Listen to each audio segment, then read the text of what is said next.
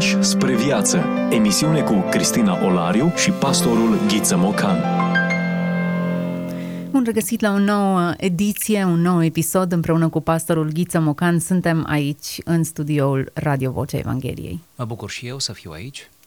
Vorbim astăzi uh, despre un autor pe care l-am uh, amintit în uh, episodul trecut, Dietrich Bonhoeffer, un nume al rezistenței creștine într-un, într-o epocă a compromisului fascist și am pomenit câteva din elementele biografice. Dacă am abordat un volum în episodul de astăzi, ne vom opri asupra altui volum. Cred că merită acest autor să-i dedicăm două episoade, dar totuși câteva referințe biografice pentru cei care nu au auzit episodul trecut. Da, doar câteva, pentru că vrem să ajungem la paragraful propus, mai ales că e un paragraf un pic mai lung, dar foarte dens. Așadar, Dietrich Bonhoeffer s-a născut la 4 februarie 1906, s-a stins la 9 aprilie 1945. S-a născut într-o familie însemnată, pentru că atât tatăl cât și mama aveau strămoși renumiți, de la oameni de stat la avocați până la pictori și teologi. Vă aduc aminte că tatăl lui uh, Dietrich, Karl, era un om de știință genial.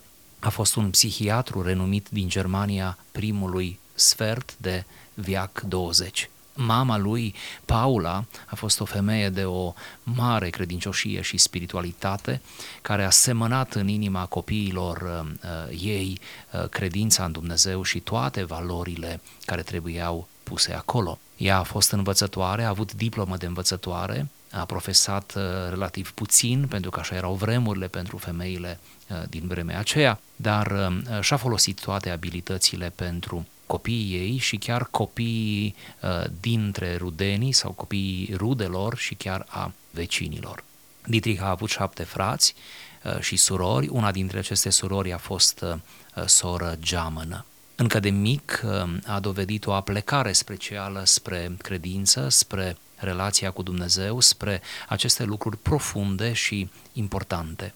A crescut în biserica luterană, cum ziceam, mama în special a fost o creștină practicantă și a, a jucat un rol important din punct de vedere uh, duhovnicesc în viața copilului.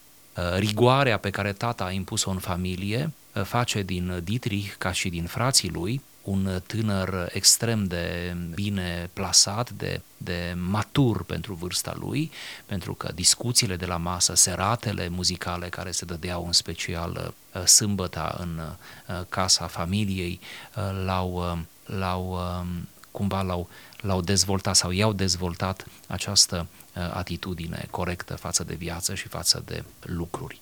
Când uh, începe primul război mondial, are 8 ani, este traumatizat de acest eveniment pentru că fratele său mai mare, Walter, cade răpus pe front.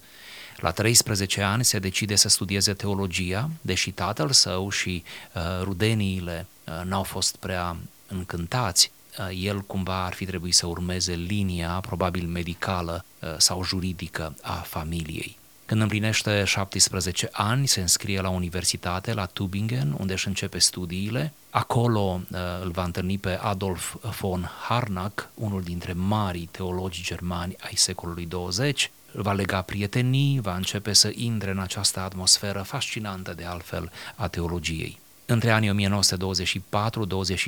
1924-27 Uh, își ia doctoratul la Berlin uh, și când obține titlul uh, are doar 21 de ani. Remarcați, vă rog, această precocitate. Avea deja o carieră academică în față, însă și-o refuză, nu dorește să rămână doar un profesor la catedră, ci dorește să intre în slujirea practică, devenind pastor, lucru care se întâmplă la vârsta de 24 de ani, deși vârsta minimă pentru a intra în pastorație în luteranism la vremea aceea era 25 de ani.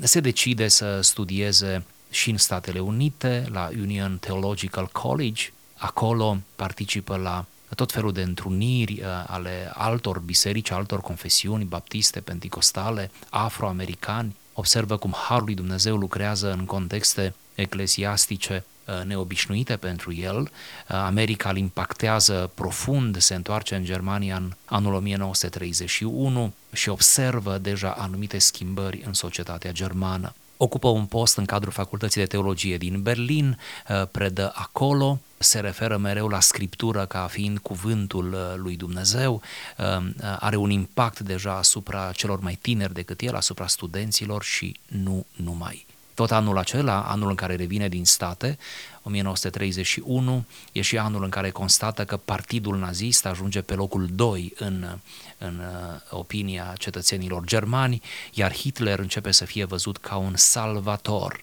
pentru națiunea germană. Începe visul, da, ce se va dovedi atât de macabru al nazismului. Observă de asemenea cum atâția din cunoscuții lui, chiar și din mai marii lui, e vorba de liderii uh, Bisericii Luterane, pactizează cu Hitler, îi împărtășesc uh, năzuințele și cumva susțin direct sau indirect această mișcare ce va fi nu criminală uh, câțiva ani mai târziu.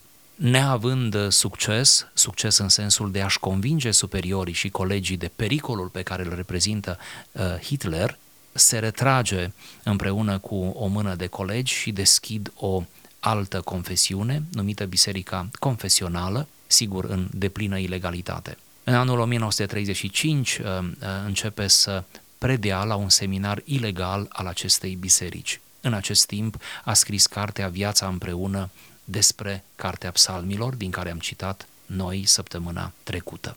De asemenea, după acest uh, moment uh, uh, urmează anul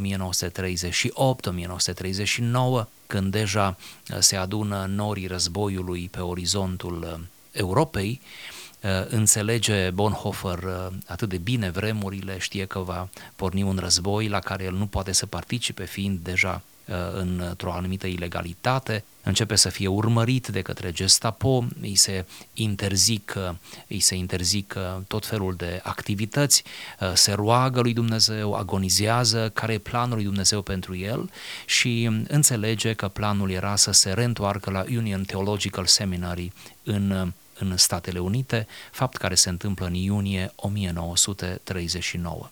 Atunci pornește spre America pentru a doua oară ține jurnal, povestește despre cum a ajuns în New York, care a fost prima prelegere pe care a ținut-o, dar de-a lungul acestei călătorii spre America se simte laș, se simte trădător. Nu rămâne acolo decât 26 de zile, după care, cuprins de remușcări, se întoarce în Germania pentru a suferi alături de frații lui. Și cu adevărat, Bonhoeffer va suferi, va suferi până la moarte.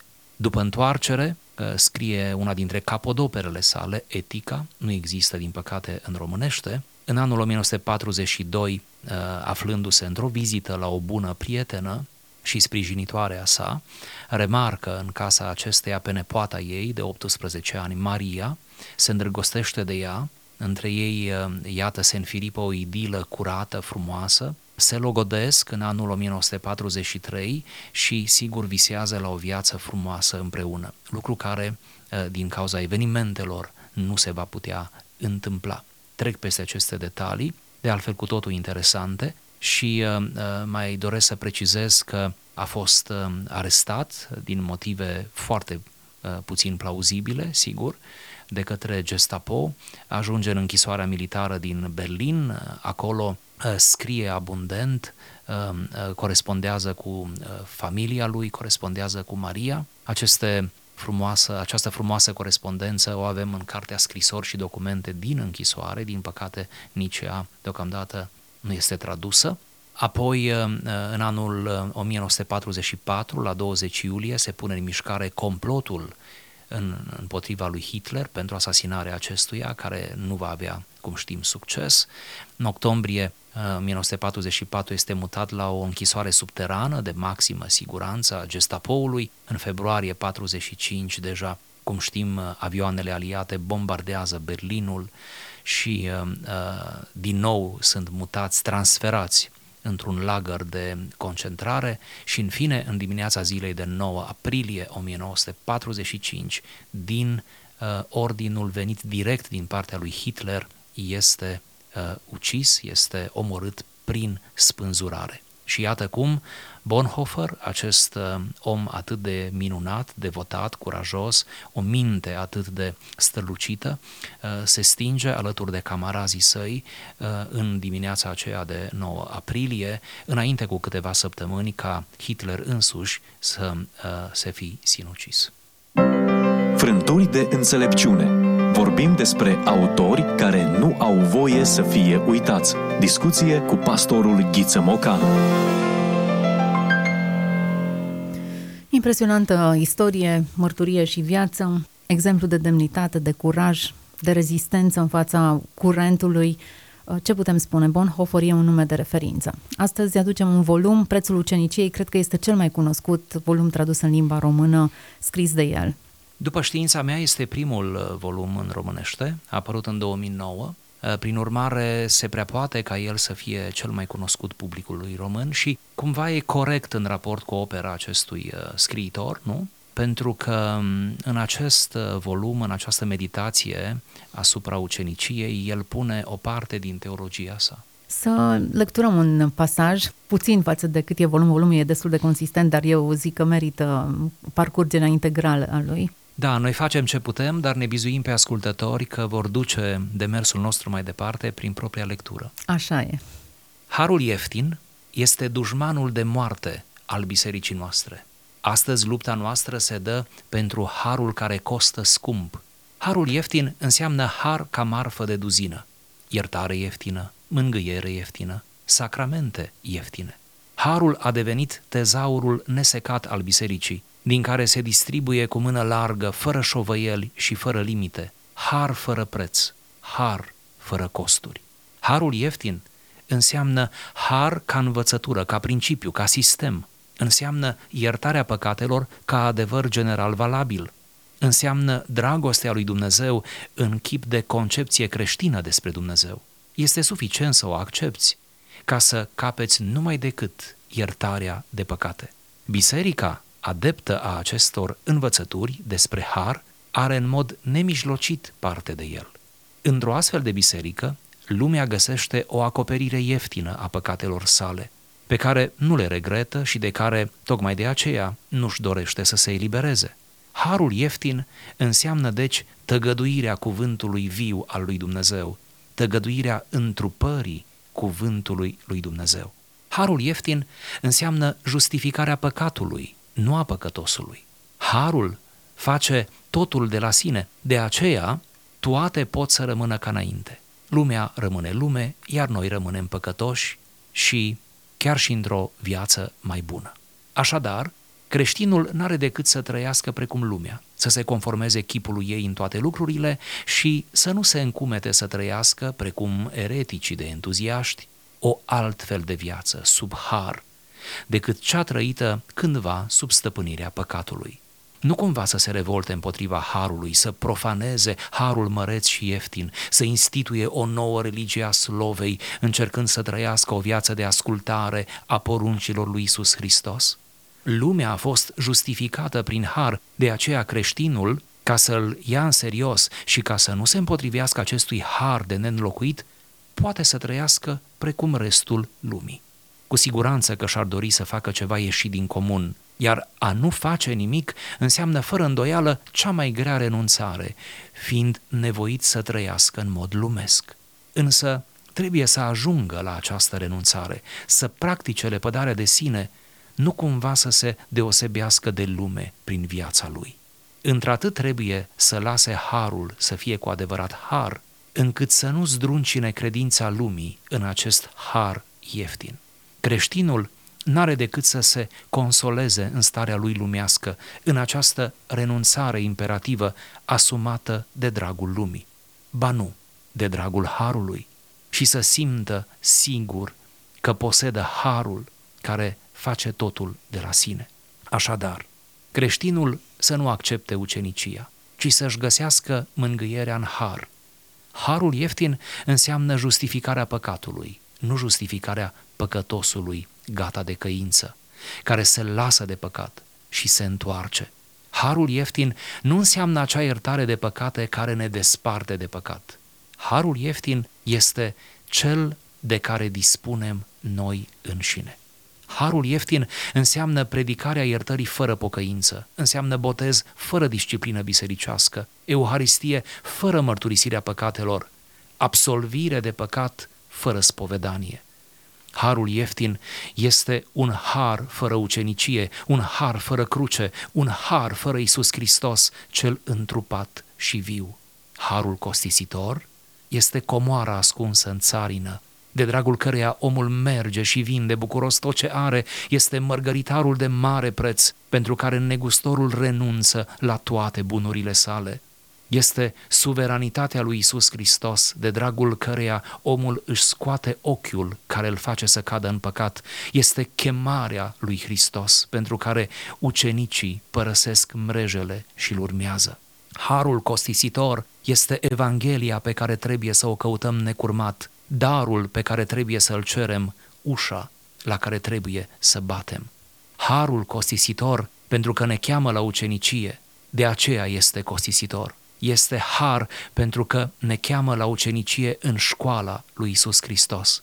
Este costisitor pentru că îl costă pe om viața. Este har pentru că abia așa îi dăruiește viața. Este costisitor pentru că o sândește păcatul. Este har pentru că îl justifică pe păcătos. Mai presus de toate, este costisitor fiindcă a fost scump pentru Dumnezeu, fiindcă l-a costat pe Dumnezeu viața Fiului Său, voi ați fost răscumpărați cu un preț și fiindcă ceea ce l-a costat scump pe Dumnezeu nu poate fi ieftin pentru noi.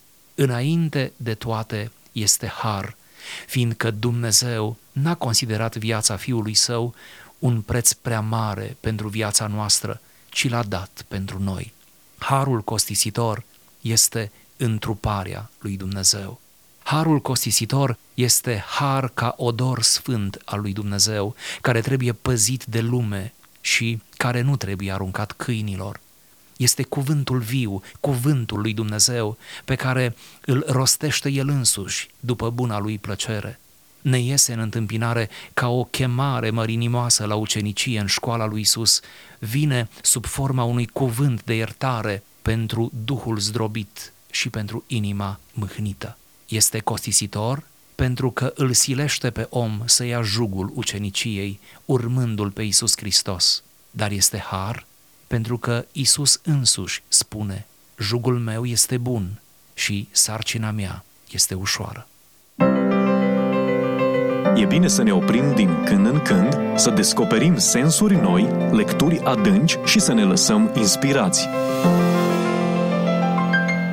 Dietrich Bonhoeffer, prețul uceniciei, iată două concepte pe care le introduce în opoziție, har ieftin, har constisitor, cum operează cu ele, cred că e interesant felul în care le contextualizează. E clar că o imagine distorsionată a Harului va da naștere unei, unei credințe uh, superficiale și distorsionate.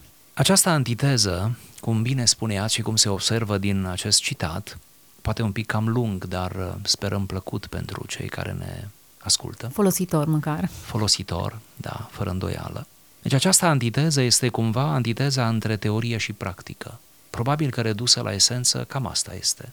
Harul ieftin este teoria despre Dumnezeu. Sunt dogmele pe care le putem accepta, cu care putem fi de acord. Harul ieftin este doar atmosfera, care sigur face mult, dar nu înseamnă totul. Pe când harul acela costisitor este trăirea, este angajarea personală, este acea trăire intensă, acea aplecare spre Dumnezeu și spre lumea lui Dumnezeu, spre Uh, dorințele și mai ales nevoile semenilor noștri.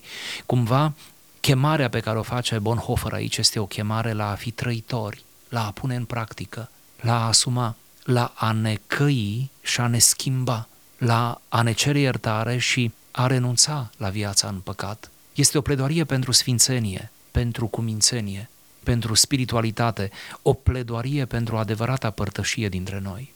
Acum, cred că înțelegerea corectă a Harului e esențială. Scriptura o reia, cred că în cartea Evrei, când vorbește despre acea rădăcină de amărăciune care nu face altceva decât să ne separe de Harul lui Dumnezeu, să înțelegem greșit Harul lui Dumnezeu, nu mai îl primim, nu îl mai dăm mai departe, blochează toate relațiile. Dar ce e harul? Cred că mulți oameni atât de mult s-au obișnuit cu termenul acesta și îi plasează etichete diferite. Tocmai de aceea și Bonhoeffer face clarificările acestea. Probabil ar trebui să ne ajutăm și cu un fragment din Apostolul Pavel, mă refer la epistola către Tit, unde la un moment dat apostolul spune și harul lui Dumnezeu care a fost arătat ne învață să o rupem cu păgânătatea și cu poftele lumești.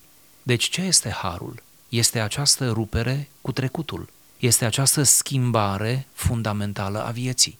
Ce este harul? Harul este posibilitatea unei noi existențe spirituale, a unei vieți noi și mereu înnoite în Hristos. Acesta este harul. Ori, dacă înțelegem altceva prin har, adică înțelegem ceva tolerant, ceva uh, diafan, ceva uh, atât de lax, atât de relaxat, nu? Uh, noi deja suntem într-o eroare. Mă gândesc că și pe vremea lui Bonhoeffer, ca și pe vremea noastră, mulți dintre creștinii teoretici rămân în această stare, apoi devin robii a, tot, a, a multor feluri de vicii, de dependențe și sunt aici, zac în această stare, tocmai pentru că, că nu, nu, nu vor să, să facă schimbarea, nu? Nu vor să, să fie altfel de oameni, să aibă o, o, viață, o viață nouă. Da, harul ne ajută să ne rupem de lucrurile acelea grozave care ne-au înfășurat sufletul. Acum, în imaginea noastră, har înseamnă pur și simplu bunăvoința lui Dumnezeu și puterea lui de a ne ierta dincolo de tot ceea ce noi merităm. Dar Pavel clarifică, dacă tot îl, îl cităm, în roman și spune ce să facem, deci? Să păcătuim ca să se mulțească harul? Iată cum și Apostolul Pavel încearcă să corecteze o eroare, exact aceeași pe care o rea și Bonhoeffer în textul pe care l-am citat. Da, fără îndoială. Ce doream să mai adaug este că, tot în lumina textului din Romani, cât și din Tit și din alte locuri ale Scripturii, este clar că din perspectiva lui Dumnezeu, harul este abundent. Favoarea lui Dumnezeu este pentru toată istoria, nu doar pentru o singură generație. Mereu să avem încredere aceasta în Dumnezeu. Doar că, dacă eu nu mă schimb, eu fac harul acesta măreț, inoperant. El nu poate opera la nivelul ființei mele decât dacă îmi dau și eu concursul prin voința mea, prin mișcarea mea spre Dumnezeu. Deci, pentru ca harul să fie operant sau, dacă vreți, să fie lucrător, nu e suficient ca harul să existe, ci trebuie să mi-l asum și să mă schimb și să fiu atent la felul în care îmi trăiesc cealaltă vreme a vieții mele, cum spun rugăciunile vechi românești. Deci, cumva, din perspectiva lui Dumnezeu, dogmatic vorbind, da, harul este favoare, favoare nesfârșită pentru toată istoria cât va ține ea. Dar pentru mine, harul acesta trebuie să fie lucrător, să-l las să-mi arate ce poate în propria minte, în propria ființă, în propriul destin.